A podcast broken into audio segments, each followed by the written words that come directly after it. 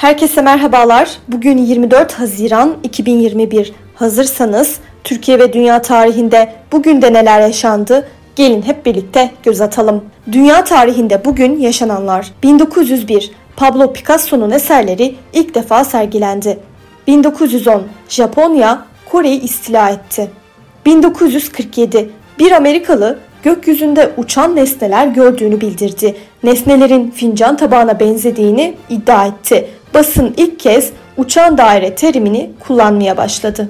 1983 uzay mekiği Challenger uzaydaki görevini tamamlayarak Amerika Birleşik Devletleri'nin uzaya gönderdiği ilk kadın astronot olan Sally Rite'la dünyaya döndü. Türkiye tarihinde bugün yaşananlar 1936 Türkiye Milli Basketbol takımı ilk maçını Yunanistan'la yaptı. 49-12 galip geldi.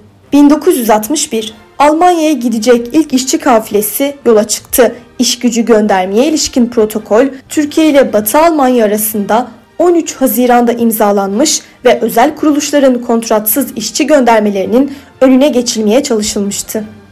Bugün doğanlar 1938 Azeri siyasetçi ve Azerbaycan'ın ikinci Cumhurbaşkanı Ebulfeyz Elçibey doğdu. 1941 Türk müzisyen Erkin Koray dünyaya geldi. Bugün ölenler 1398 Ming Hanedanı'nın kurucusu ve ilk imparatoru Yuanzang hayatını kaybetti. 1960 Türk eğitimci ve köy enstitülerinin kurucusu İsmail Hakkı Tonguç vefat etti. Bugünkü bültenimizi de burada sonlandırıyoruz. Programımızda tarihte gerçekleşen önemli olayları ele aldık. Yarın da tarihte neler olduğunu merak ediyorsanız bizi dinlemeyi unutmayın. Yarın görüşmek üzere.